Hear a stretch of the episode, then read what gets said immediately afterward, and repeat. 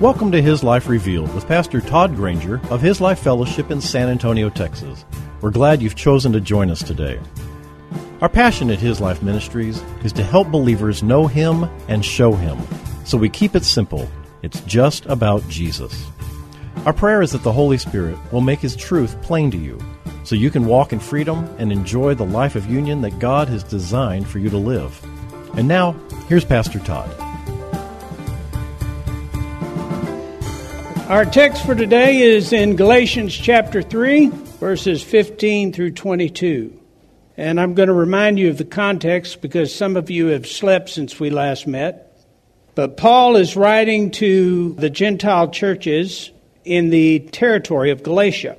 And these churches, these are churches that he and Barnabas founded and discipled. And as was the custom in Paul's ministry, as soon as Paul left the false teachers began to come in, and they would show up seeking to distort the gospel and discredit Paul. That was typically the two arms of their ministry. And the group that invaded these churches, and the letter is written concerning, is claimed to be coming from the Jerusalem church with great authority. And they had a greater authority in their minds than the Apostle Paul. And the Apostle Paul was considered a lesser apostle by them because he wasn't one of the original 12. So they would dispute and distort everything that Paul had been teaching. And what they were about, they were actually called Judaizers. They may be called Judaizers in your, in your translation. They were of the circumcision which simply meant that they believed that Gentiles must be circumcised and follow the part of the law to be truly saved.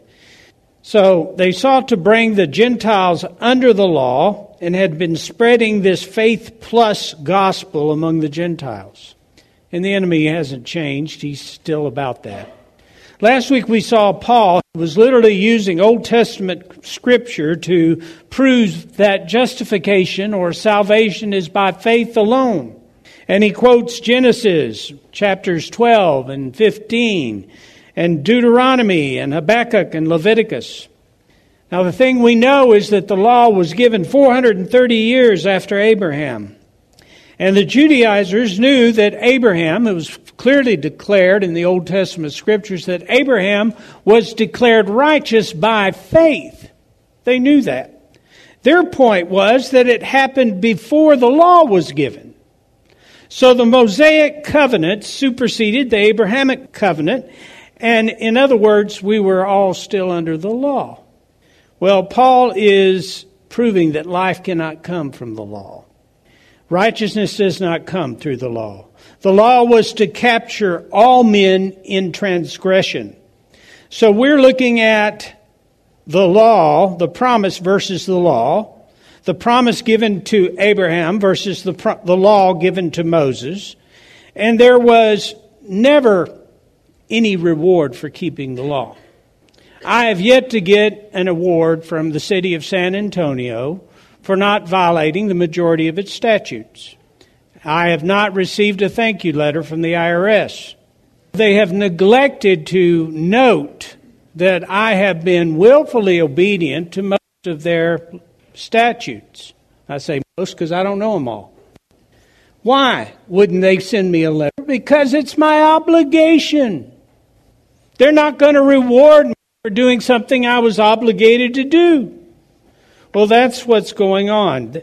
There is never any reward for keeping the law. It was an obligation backed by judgment.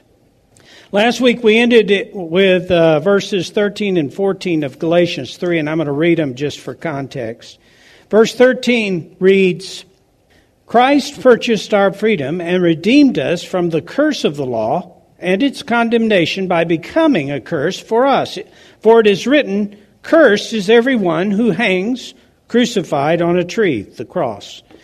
In order that in Christ the blessing of Abraham might also come to the Gentiles, so that we would all receive the realization of the promise of the Holy Spirit through faith.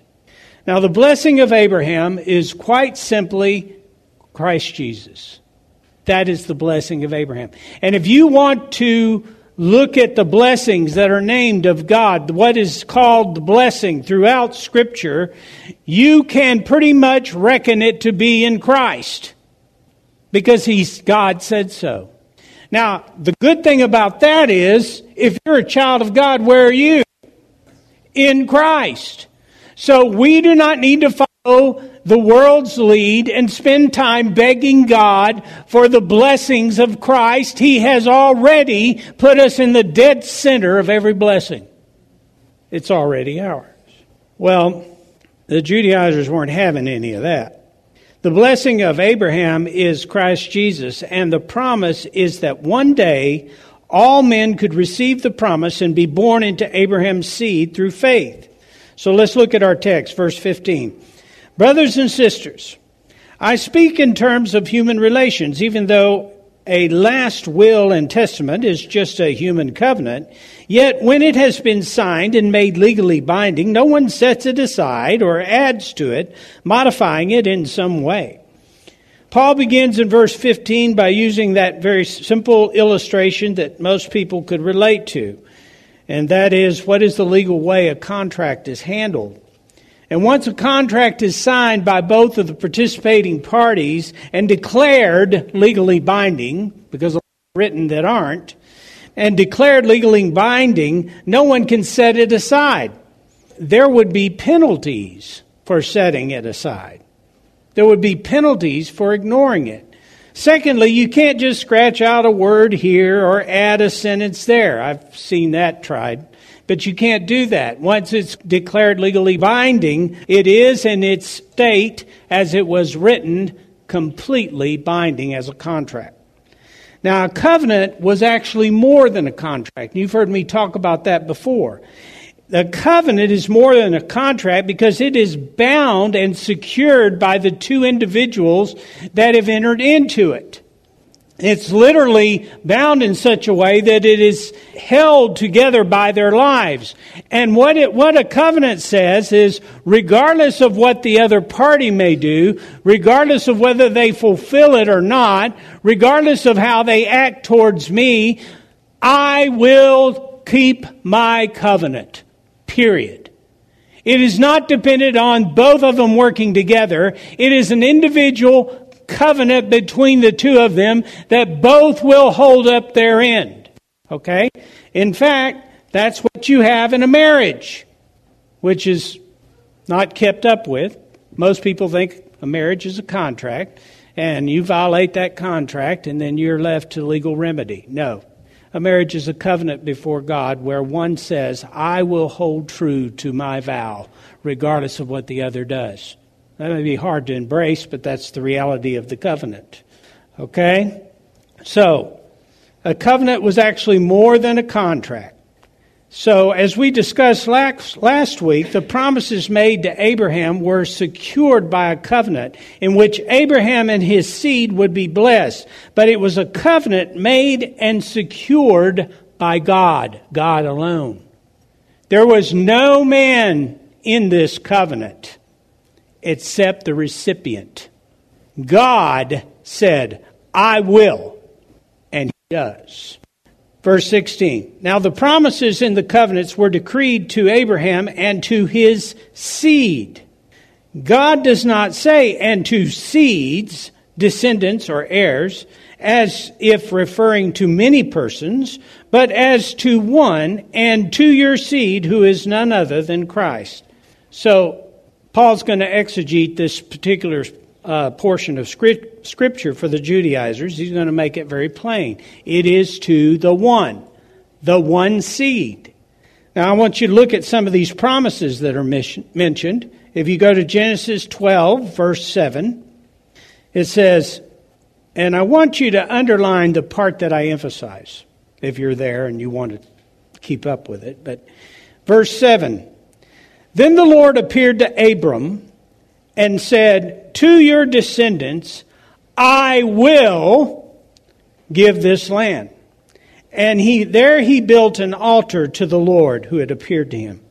Genesis 17 7 says, And I will establish my covenant between me and you and your descendants after you in their generations for an everlasting covenant to be God to you. I love that phrase. To be God to you and your descendants after you. You know what the word is used there? Now, in Genesis, that we're translating out of the Hebrew.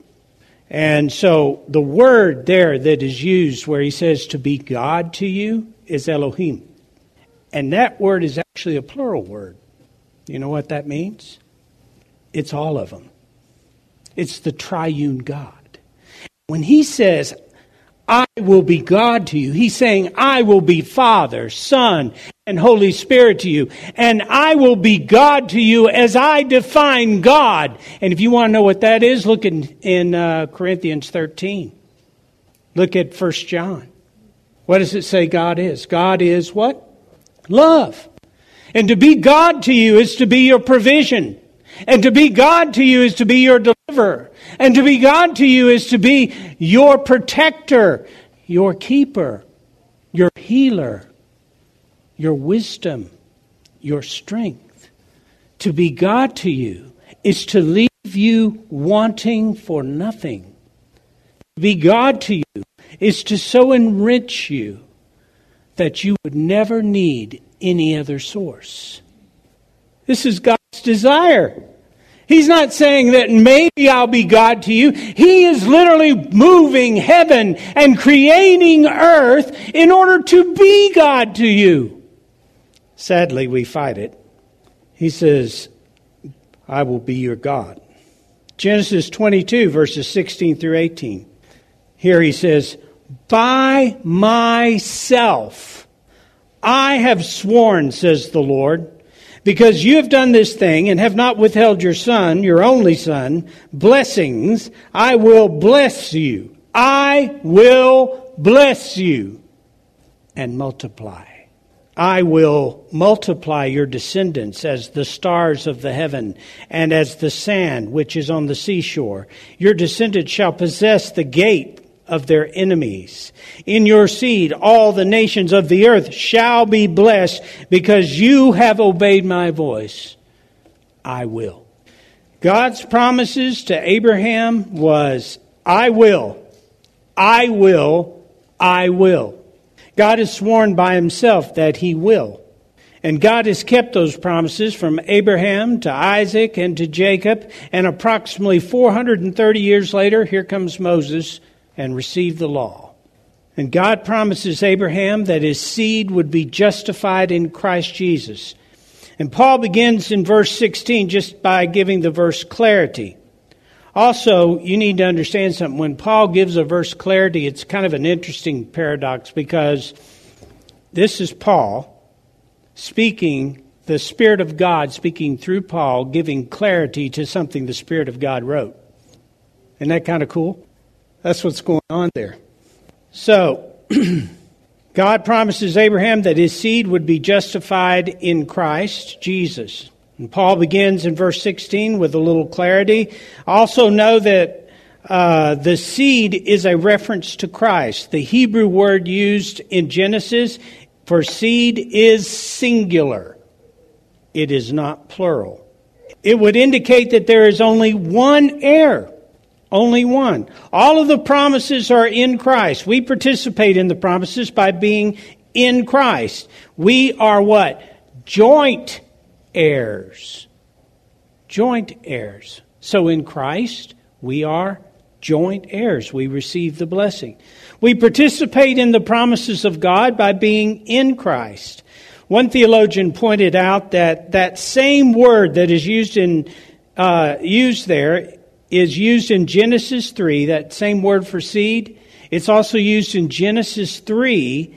It's about it's used in the singular form and it's the same seed that bruised the serpent's head. It's the exact same seed. Well, who are we talking about? Jesus, right? The promises were conferred on Abraham through a covenant ceremony, and we mentioned this last week, but I'm going to go over it again. It's recorded in Genesis 15. A covenant was ratified by blood. Okay, the sacrificial animals were halved and a path was made between the halves. The participant would walk the path of blood between the halves, and that would ratify the covenant. Now, God delayed. He had Abraham prepare the covenant pathway. He got it all prepared, got the halves laid out, had the, tr- the path of blood prepared, and he delayed. And Abraham, or Abram at that point, wore himself out trying to keep the vultures away from the sacrificial animals. And then come along sunset, he falls asleep. He falls into a deep sleep. And when he falls into a deep sleep, what is described is a supernatural light.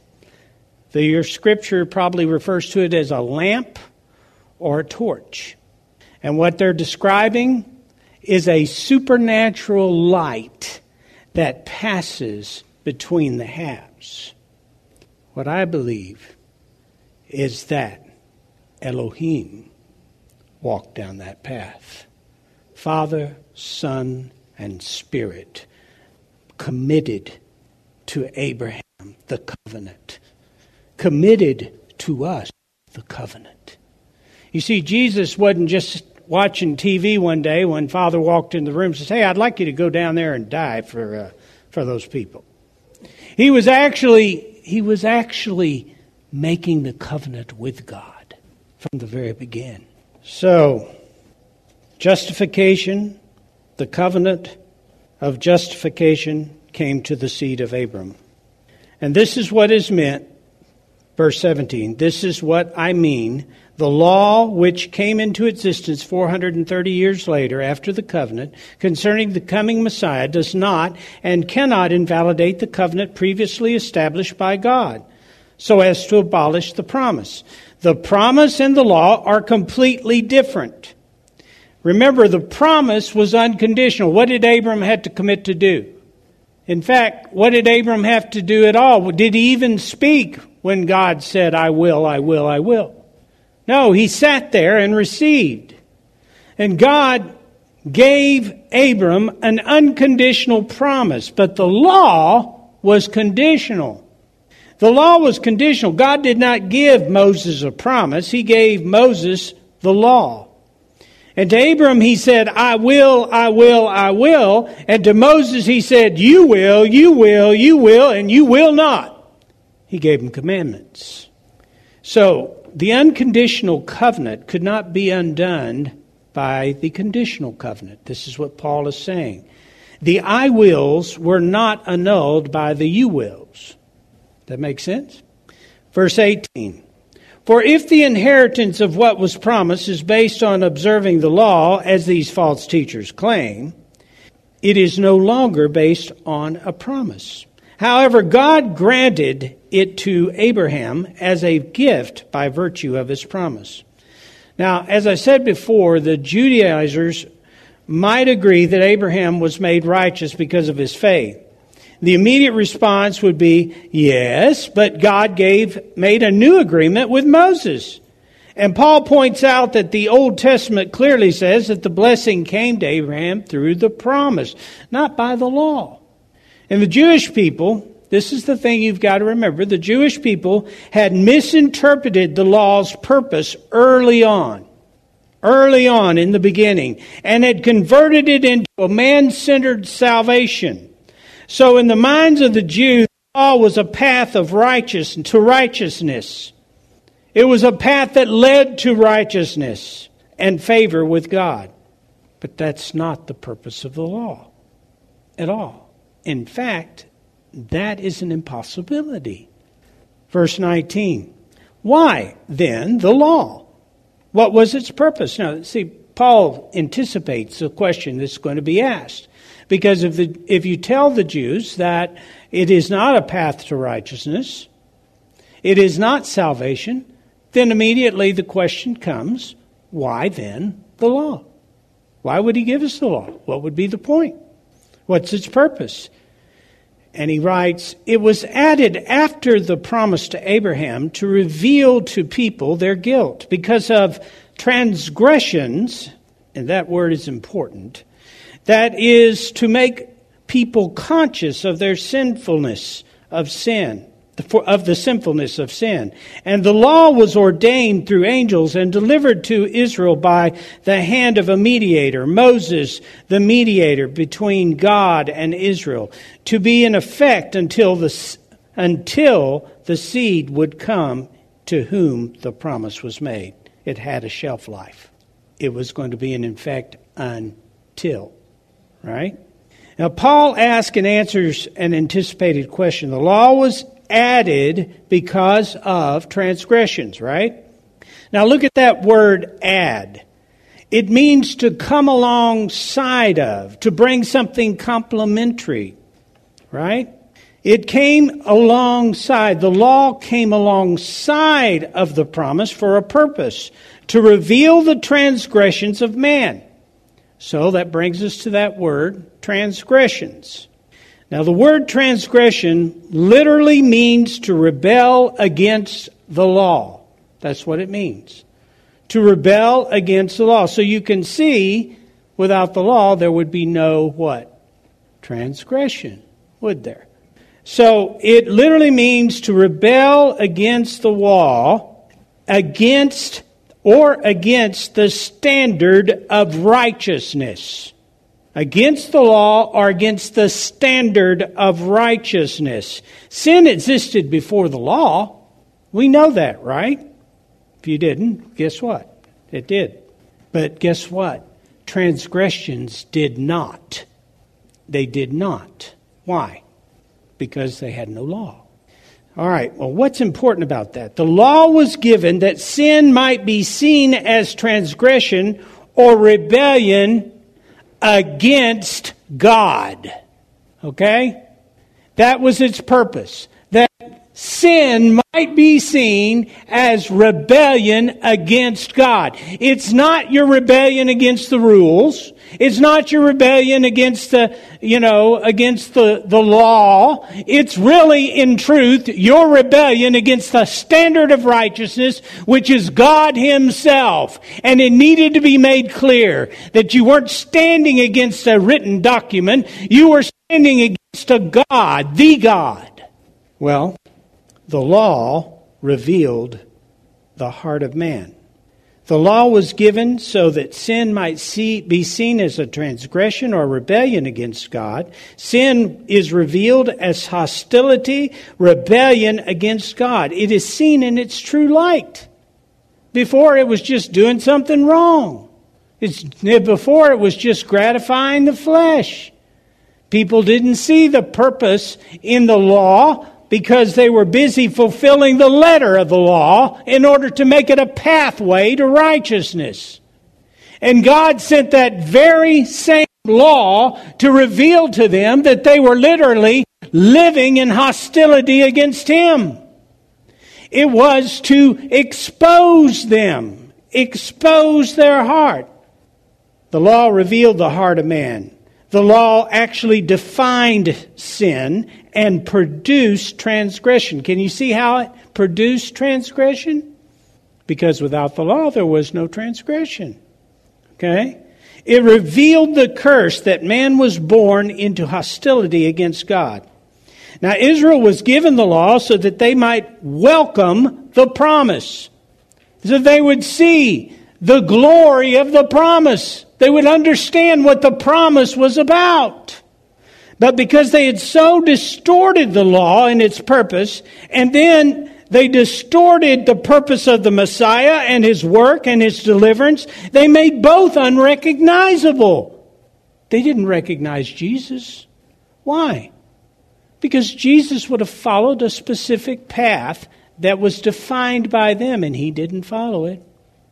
He would have met a specific criteria that was defined by them, and he didn't meet it. This is what Jesus was constantly illustrating in his message. The law must be kept both in the thoughts and the intentions of your heart. You need a new heart. If you have envied, you are a thief. If you have hated, or even strongly disliked. You are a murderer. And if you think you've kept the ten, then be as holy as God is. Thank you for joining us for His Life Revealed with Pastor Todd Granger. This program is the radio ministry of His Life Fellowship in San Antonio, Texas. If you'd like to know more about us, visit us on the web at hislifeministries.org or on Facebook at His Life Fellowship. We would love to have you join us for worship. We meet on Saturdays at 5 p.m.